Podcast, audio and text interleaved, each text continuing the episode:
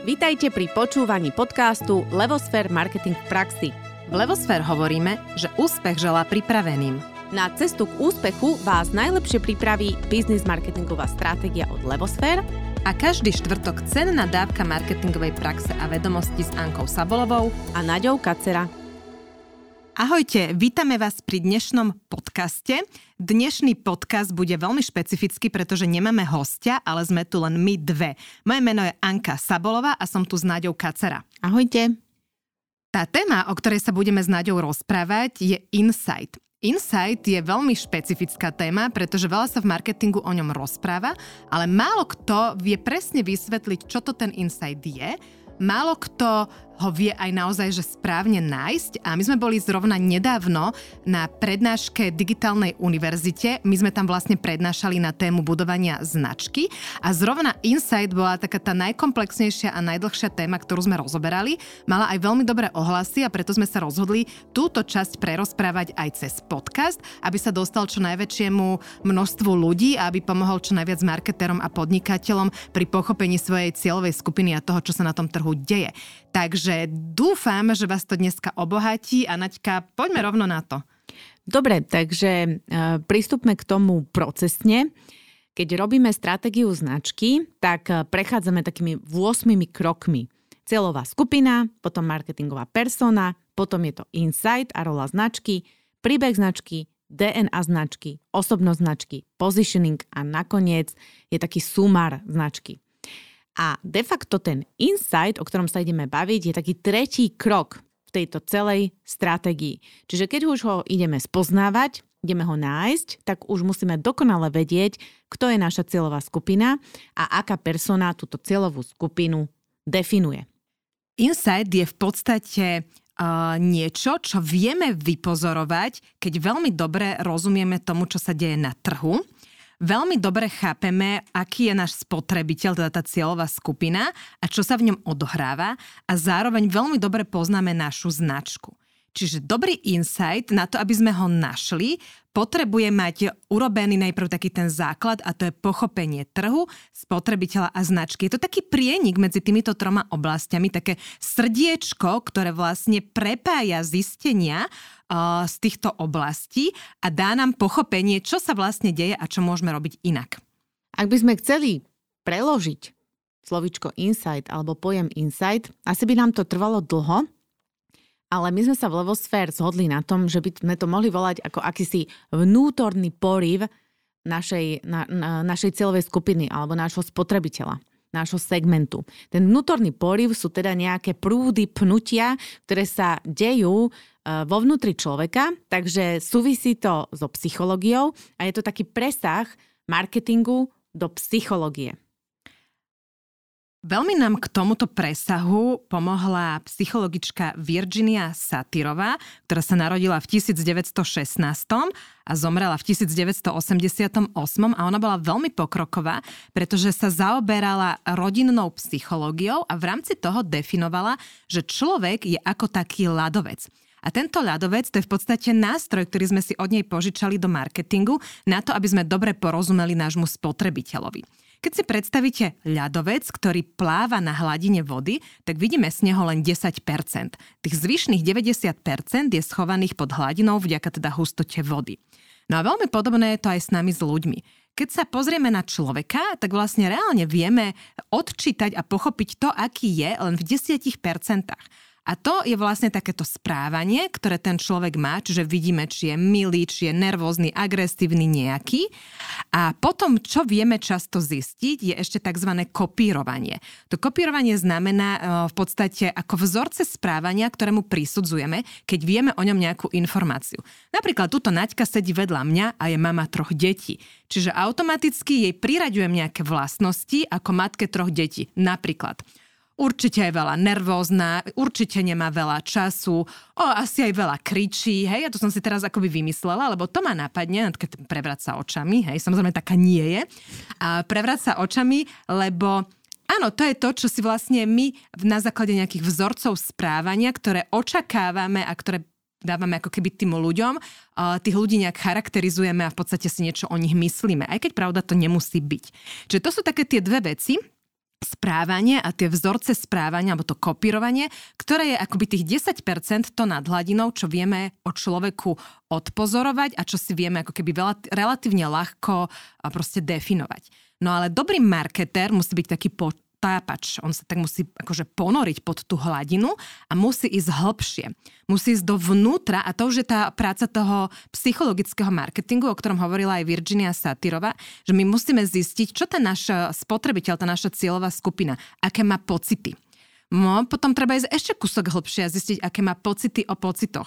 To znamená, že keď vidím napríklad tú našu Naďku, matku troch detí, že na ulici kričí na tie svoje deti a ja si myslím, že ona sa hnevá, ale ona sa vlastne nehnevá. Ona má možno v sebe strach, lebo vidí, že jedno z tých detí vybehlo na ulicu, neviem, niekde k autu. Čiže vlastne jej pocit o pocitoch je strach, ktorý je zakrytý hnevom. Potom je to nejaké vnímanie, to znamená, že ako vnímame svet, aké máme názory.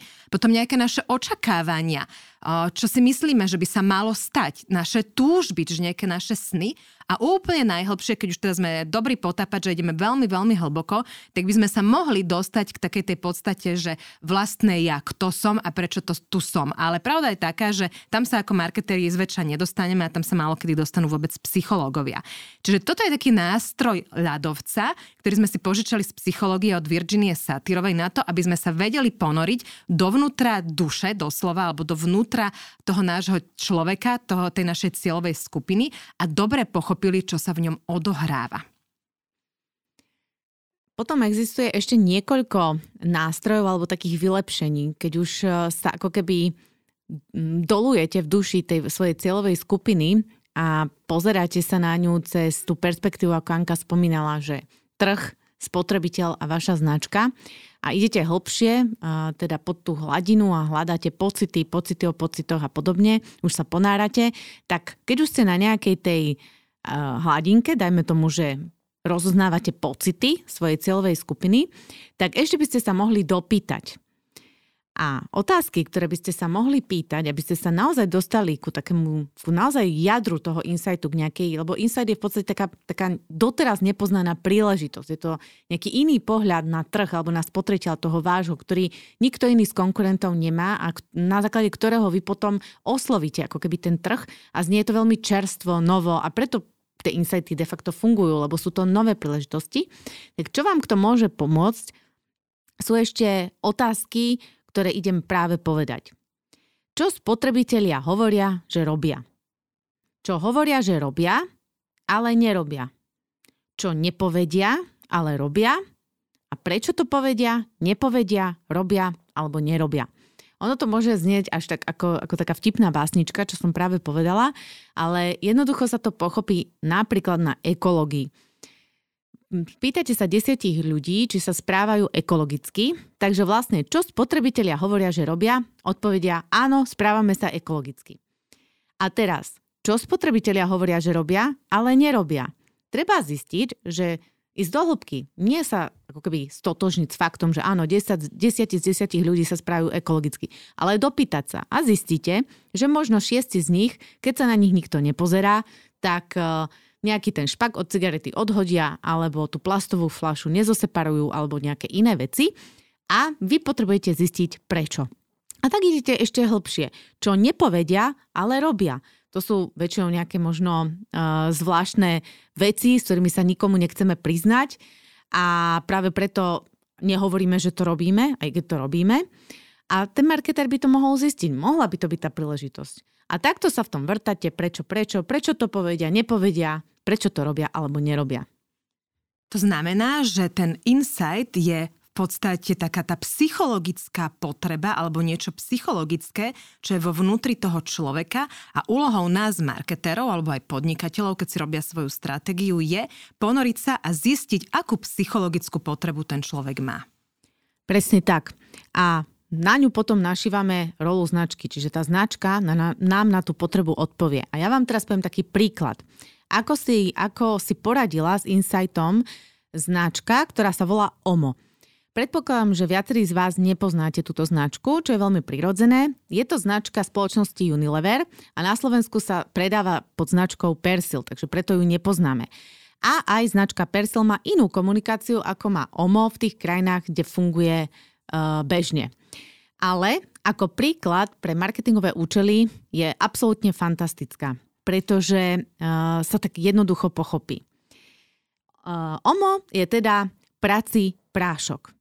A tento prací prášok, jeho insightom je veta, špina je dobrá. A možno teraz viacerí z vás zbystríte, že wow, to som nečakal, že nejaký prací prášok povie, že špina je dobrá, keď celý trh hovorí, že nech je biela bielejšia. A ja vám teraz poviem ten príbeh, ako sa vlastne marketéri značky OMO dostali k tak nádhernému insightu. Tento insight je nádherný sam o sebe, vysvetlím prečo, ale zároveň je aj veľmi funkčný, pretože už ho majú skoro 15 rokov a neustále ho komunikujú správa zľava, z hora, z dola, rozširujú a stále funguje. To znamená, že naozaj si túto príležitosť využili, privlastnili a tá značka sa stala silnejšou. OMO, keď zisťovalo insight, na ktorý bude komunikovať, to znamená, že na ktorý našie rolu svojej značky, rola značky je to, že odpovedám na ten insight, tak si prešlo presne tými troma kategóriami, ktoré Anka na začiatku spomínala. Čiže najprv trh. Zistilo, že na trhu všetky značky pracích práškov a významné značky komunikujú čistotu, komunikujú belosť, komunikujú uh, to, že uh, biela, dokonca ešte bielšiu belosť ako, ako, ako biela, čo je už také niečo nepredstaviteľné. A stále sa točia okolo tejto istej uh, témy a že vlastne špinu považujú za nepriateľa. Druhou časťou, ktorý, e, ktorú si vlastne marketéri značky OMOS kontrolovali, bola oblasť samotného spotrebiteľa. Zamerali sa teda na mamičky, ktoré sú ich najčastejší spotrebiteľ, nakupujú práce prášky a zistovali ich správanie. Dostali sa na úroveň v tom ľadovci spomínanom pocity o pocitoch, pretože zistili, že mamičky na ihrisku pôsobia veľmi nervózne, kričia a sú až agresívne na tie svoje deti. Nerob toto, nechoď tam, neváľaj sa, nezašpín sa a podobne. Ne, oni sa ale uh, nezmierili s tým, že aha, mamičky sú nervózne a teda rola značky by bolo, aby mamičky neboli nervózne, ale išli ďalej uh, hlbšie k tomu, že prečo sú vlastne tieto mamičky nervózne, prečo takto pôsobia. A zistili, že mamičky majú strach. A majú strach z troch dôvodov. Prvý dôvod bol ten, že sa boja, že či dokážu vyprať e, zašpinené oblečenie, e, keď ich dieťa sa hrá v blate, v piesku alebo v nejakých podmienkach, kde sa to oblečenie naozaj významne zašpiní. Čiže boja sa špiny. Druhý strach bol, že boja sa, čo povie, povie ich okolie. Babičky, iné mamičky na ihrisku, že sa nevedia o svoje deti postarať, že ich deti sú neposlušné a že im dovolia všetko. A Tretí strach, ktorý majú, že sa boja o svoje deti, že ochorejú. Jednoducho, že keď sa hrajú v blate, v špine, tam je veľa rôznych vírusov, baktérií, že ich dieťa môže ochorieť. Takže toto zistili o svojom spotrebiteľovi.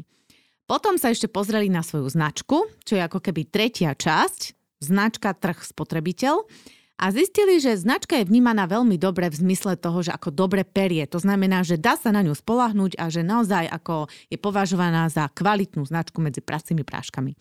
Všetko toto spojili dokopy a hľadali to srdiečko, ten prienik, to niečo, čo spája všetky tieto informácie. A týmto prienikom je presne tá veta, ktorú som povedala na začiatku, že špina je dobrá. To znamená, išli úplne proti kliše kategórii, keď všetci tvrdia, že špina je nepriateľ, Išli odpovedať mamičke na jej strachy, aby tie strachy už viac nemala, ktorá tiež mala strach e, zo špiny a povedali jej, milá mamička, ty sa neboj svoje dieťa nechať hrať sa v blate v špine, pretože keď sa tam hrá, tak e, jeho imunita sa vlastne posilňuje.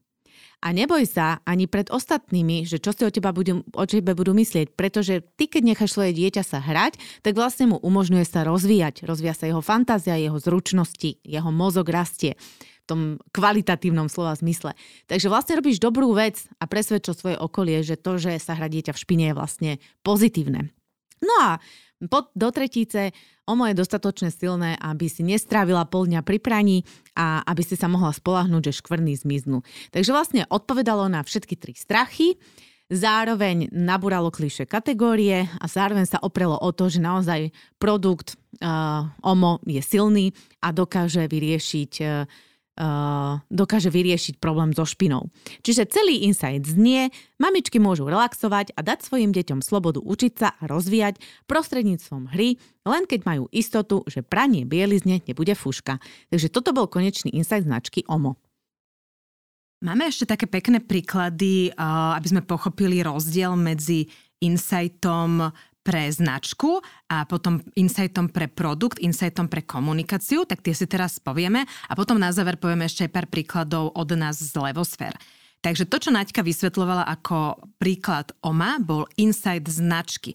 Ako firma zistila, čo spotrebiteľ v sebe rieši a tým zmenila celú značku a následne teda aj celú jej komunikáciu a pozíciu na trhu. No ale v rámci takéhoto zisťovania sa niekedy vie zistiť aj to, ako sa spotrebitelia správajú a je veľmi takým notorický až učebnicový krásny príklad e, značky Heinz kečupu, kedy vlastne sklenú flašku, ktorú všetci poznáme a bola vlastne tá prvá, ktorá bola na trhu s kečupom, si ľudia ukladali do chladničky dole hlavou. No a Heinz teda zisťoval a riešil, že prečo to tí ľudia robia, lebo však ona tak nemá stať, ona nemá stať na vrchnaku, ale má stať pekne ako keby rovno. No a týmto dopytovaním a zisťovaním a hľadaním zistil, že vlastne ľudia to robia preto, aby im ten kečup tiekol rýchlejšie a aby ho mali na tom tanieri hneď. A na to začali teda rozmýšľať, že čo urobia, aby sa priblížili k spotrebiteľovi, aby teda nedávali uh, flašu sklenú na hlavu a vyrobili flašu, ktorú dneska všetci už poznáme a máme, ktorá je plastová a je pripravená tak, aby naozaj mohla stať na tom vrchnaku, aby ten uh, kečup bol umiestnený dole aby rýchlo vytiekol a prispôsobili k tomu aj to stláčanie tej flaše, aby teda sa s tým lepšie manipulovalo. Čiže Insight môže zmeniť nielen značku, ale môže zmeniť aj samotný produkt, keď pochopíme, ako sa náš spotrebiteľ správa, aké má potreby a môže v podstate priniesť takúto ako keby vychytávku, ktorá v dnešnej dobe už je v podstate štandardom na trhu. Ďalším príkladom toho, keď sa vrtame v spotrebiteľovi a nájdeme insight, je príklad značky Nike, čo je vlastne komunikačný insight, ktorý zmenil formu komunikácie, pretože Nike je v podstate značka, ktorá je tzv. výťazná. Vždycky spolupracovala v komunikácii s tými najlepšími, s tými, ktorí vyhrávali, príklad Michael Jordan a v podstate bola vnímaná ako značka, ktorá je primárne pre profesionálnych športovcov. No ale oni vlastne teda zase tým svojim pátraním insightovým zistili, že uh, v podstate každý môže byť športovec, aj keď nie je vrcholový a že v podstate je dobré posúvať hranice a povzbudzovať aj tých bežných uh, amatérských športovcov k tomu, aby dosahovali svoje vlastné ciele, aby prekračovali svoje vlastné limity a dosiahli takú tú svoju ako keby tzv. že veľkosť, pretože kampáne sa volá Find Your Greatness, čiže nájdi svoju veľkosť alebo nájdi svoje možnosti. A to bolo vlastne to, čo zrazu Nike v komunikácii zmenilo, že do tohto momentu, do tej, tejto kampane, celá ich komunikácia bola spojená s tými profesionálmi, s tými výťazmi, s tými, ktorí v podstate boli naozaj vrcholoví športovci, ale touto kampaňou sa priblížila bližšie k tým bežným amatérským športovcom a komunikovala, že je úplne jedno, kto si, či si mali veľký, chudý, obezný alebo nejaký iný, jednoducho každý môže byť športovcom, v podstate ich tzv. brand belief, čo značka verí, je, že keď máš telo, si športovec, alebo každý, kto má telo, môže byť športovec a v podstate aj tí bežní, obyčajní športovci môžu dosahovať svoje limity. A takto vďaka Insightu zmenili svoju komunikáciu od tých profesionálov k tým bežným ľuďom. Pri téme Insightu je dôležité sa pozastaviť aj pri tom, že čo Insight nie je. To tak často vymedzujeme, aby, aby sme pojmy úplne dokonale pochopili tak eh, treba si uvedomiť, že insight nerovná sa potreba. Ak chceme použiť slovičko potreba, tak keď, tak len psychologická potreba. Mm, to, totižto potreba je taká základná funkcia, nejaká základná záležitosť, ktorú si eh, človek, alebo teda tá cieľová skupina, môže to byť aj zviera, eh, potrebuje nejakým spôsobom uspokojiť. To je potreba. Ale insight je zisťovanie takých hĺbších dôvodov, hĺbších motivácií, ako sme to preložili, že je to, že je to nejaký vnútorný poriv, nejaké prúdy, niečo, čo, čo sa v nás uh, melie uh, a čo vlastne aj málo kedy na prvýkrát alebo, alebo vidno v našom správaní. To je ten ľadovec, hej? Že keď chcete nájsť insight, nemôžete sa spok- uspokojiť len s nejakými bežnými rozhovormi. Musíte urobiť také tie hĺbkové rozhovory. Musíte dať do toho viacero aspektov a vyžaduje si to aj taký dlhší čas na preskúmanie, aby ste došli naozaj na uh, dobrý insight. Ako príklad si môžeme uviesť uh, práci prášok, keď už sme teda boli pri ňom, uh, tak potrebu, potrebu, ktorú práci prášok rieši, je vyprať oblečenie. Čiže ak by naša značka reagovala na to, že vypere oblečenie, čiže biela bude bielejšia, tak, tak sa vlastne ničím, uh, ničím neodlišuje. Určite ne, neodpoveda na žiaden insight, odpoveda iba na potrebu. Ale ako náhle sa posunieme do insightu, ako spomínané OMO, ktoré hovorí, že milé mamičky, vy sa môžete upokojiť, môžete relaxovať, nechajte svoje deti hrať sa, uh, odpoveda na všetky ich strachy a nakoniec povie, že Najdôležitejšie je to, že vôbec sa tým nemusíte zaoberať, pretože aj takto omo vyperie, tak už to není odpoveď na potrebu, ale je to odpoveď na nejaký vnútorný poriv cieľovej skupiny. Rovnako si môžeme ako skúšku správnosti uviesť príklad na ten kečup, ktorý Anka spomínala, že kedy je to potreba a kedy je to insight. Potreba, ktorú máme od produktu kečup je, že si, že si chceme ochutiť jedlo. To znamená, všetky značky, ktoré odpovedajú na to, že týmto kečupom si ochutím jedlo, odpovedajú na potrebu. Takže môžem si ho ochutiť viac e, doprava, doľava, hore, dole, hej, čiže nejaké spektrum chutí, ale toto je veľmi, uh, veľmi jednoduché a málo odlišiteľné a je to taká nejaká základná vec, ktorá sa od kečupu očakáva. Ale keď už uh, vlastne zmením obal, aby mi vlastne kečup tiekol rýchlejšie a hneď, tak vlastne ten spotrebiteľ má pocit, že táto značka mi rozumie. Ona presne urobila to, čo ja som mal v hlave alebo v duši, ale vlastne nikdy som to nepovedal. Len som sa tak správala, som to nejak hlbšie ani neuvedomil. Čiže to je presne to, že keď sa vám podarí nájsť dobrý insight a na ňo pekne reagovať značkou cez rolu, tak ten spotrebiteľ si to podvedome uvedomí a dáva vám ako značke také plusové body, lebo má pocit, že ho poznáte a že a že máte vy vzťah k nemu a on vzťah k vám. Poďme si pozrieť uh, ešte to, ako vieme insight hľadať. Povedali sme si na začiatku, že môžeme ísť na to cez ten ľadovec, potom Naďka spomenula tie otázky, čo spotrebiteľ robí, nerobí, povie, nepovie. No a my máme ešte jednu techniku, ktorú často využívame, voláme ju, že technika vrtania. Lebo vrtame sa v tom spotrebiteľovi a ňúrame sa v tom, aby sme ho pochopili najviac, ako sa dá. A na to vrtanie používame jedno jednoduché slovičko a to slovičko je, že prečo. To znamená, že keď sa čokoľvek opýtate svojho spotrebiteľa, napríklad ako často používate náš produkt a on vám odpovie trikrát denne, tak vám táto odpoveď nemôže stačiť. Vy sa musíte dopýtať, a prečo je to trikrát denne? Aby ste pochopili, prečo to není štyrikrát alebo dvakrát.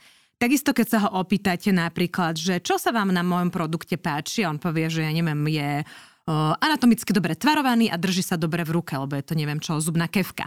Tak to by nám nemalo stačiť a mali by sme sa opýtať, a prečo je dobre anatomicky tvarovaný? A prečo to takto držíte? A vlastne všetky otázky, ktoré zistujete, také tie nazvem to, že prvoplánové, tak na ich následnú odpoveď, ktorá, ktorú dostanete, dostanete, by ste sa mali dopytovať. Prečo, prečo, prečo? A s tým prečom ísť až do nekonečna. Nám sa dokonca raz stalo, mali sme taký takú vtipnú príhodu s klientom, a potom sme riešili vlastne z jeho potenciálnych zákazníkov a sme sa dopytovali prečo, prečo, prečo. A jeden zákazník nám po rozhovore povedal, že keď sa ma dneska ešte niekto raz opýta prečo, asi mu jednu strelím. Proste až, až bol z toho, že nervózny. A on sa samozrejme smial, lebo chápal a my sme vysvetlili, prečo sa ho to pýtame.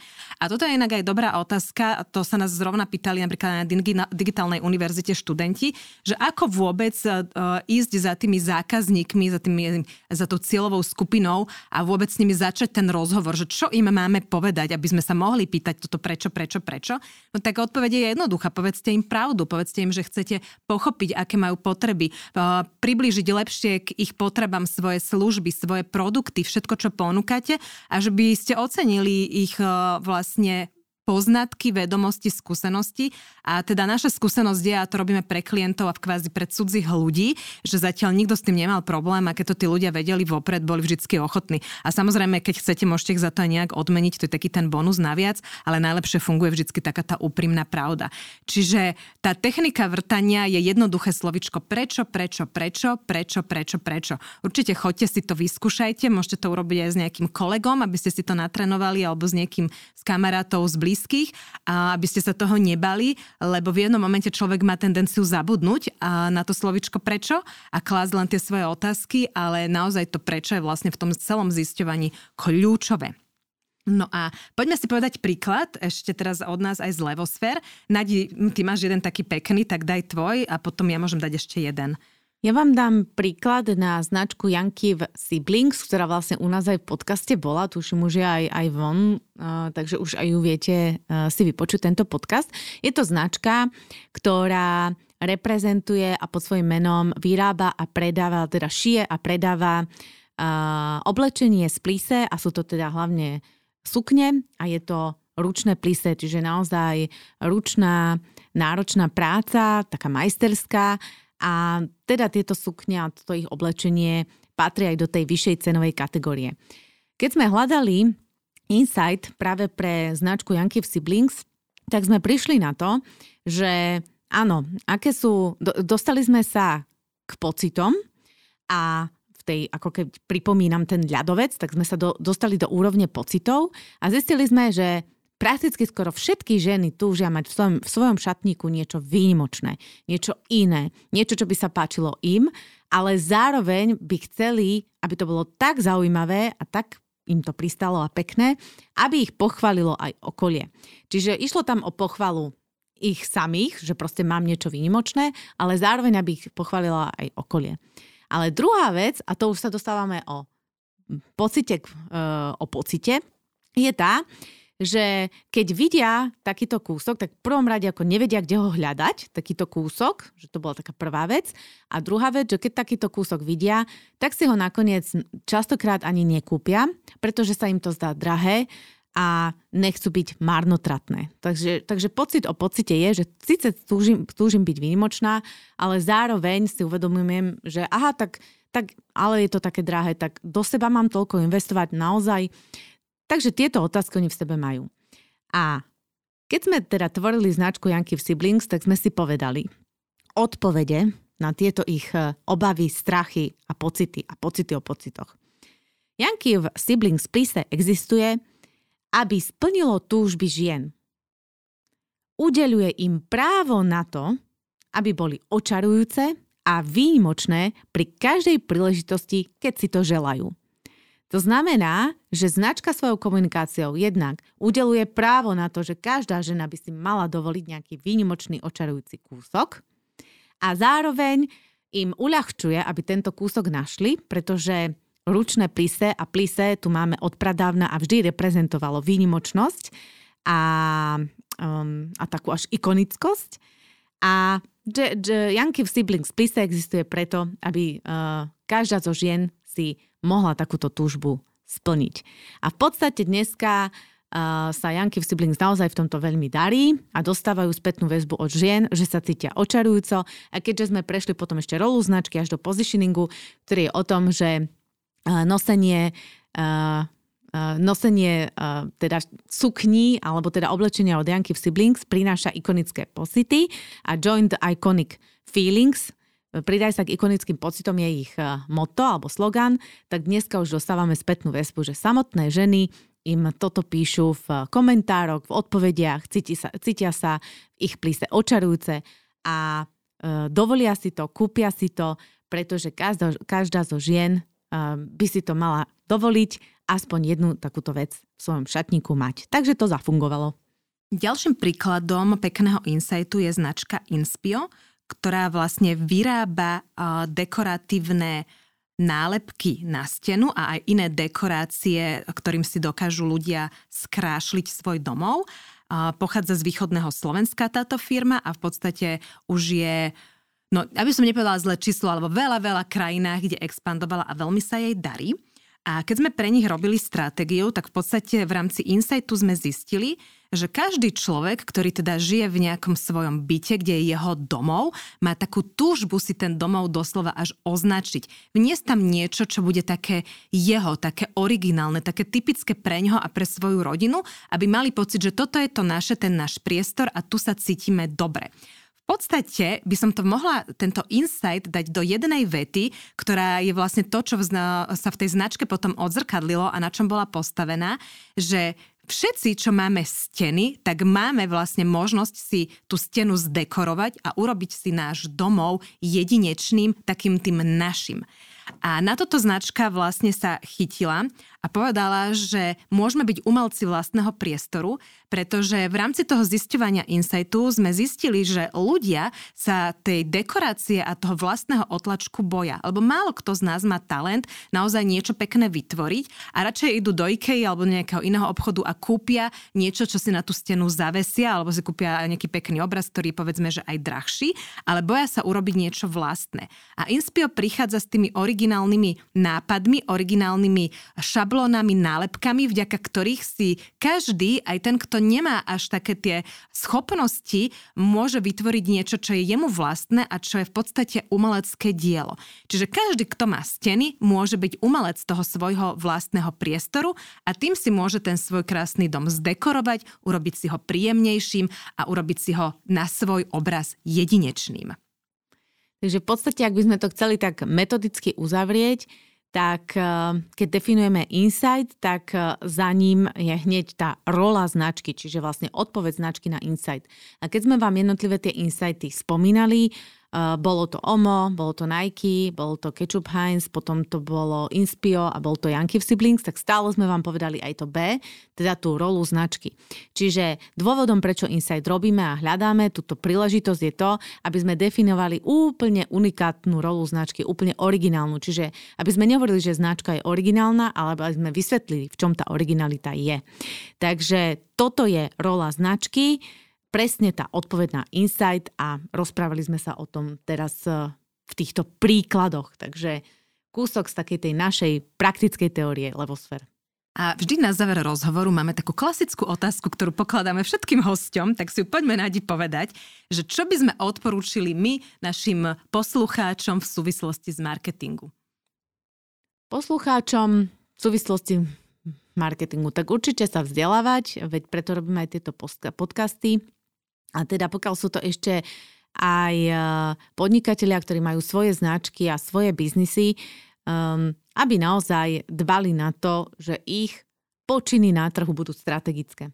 Aby nepreskakovali z miesta na miesto a nepočúvali každú informáciu správa zľava alebo dobre znie, ale zvážili si, pozreli sa na svoju stratégiu, či im to vyhovuje alebo nie, lebo s týmto sa uh, stretávame naozaj veľmi často a potom tí klienti sú unavení, vystresovaní, nevedia, neveria marketingu a, a myslím si, že je to zbytočné. Mohla by byť tá cesta marketingom oveľa krajšia, radostnejšia, úsmevnejšia, keby mali, keby vedeli, čo vlastne chcú tým marketingom dosiahnuť. No a ja k tomu len pridám to, aby ste sa nebáli použiť tú techniku vrtania a využili ju nielen na svojich zákazníkoch, ale možno aj na svojich zamestnancov a samých na seba, lebo niekedy je dobré aj samých seba sa dohlbky povypitovať, prečo robím to, čo robím, aby ste zistili tú podstatu, prečo vlastne tu existujete a kam sa chcete dostať. Takže kľudne sa vrtajte v sebe, v zamestnancoch, aj v svojich zákazníkoch, veľa sa dozviete. Týmto sa s vami lúčime, želáme vám krásny deň a počujeme sa s vami ďalší štvrtok, kedy už budete počuť epizódu s nejakým našim zaujímavým hostom, ktorého vám dneska neprezradíme. Majte sa! Dovidenia!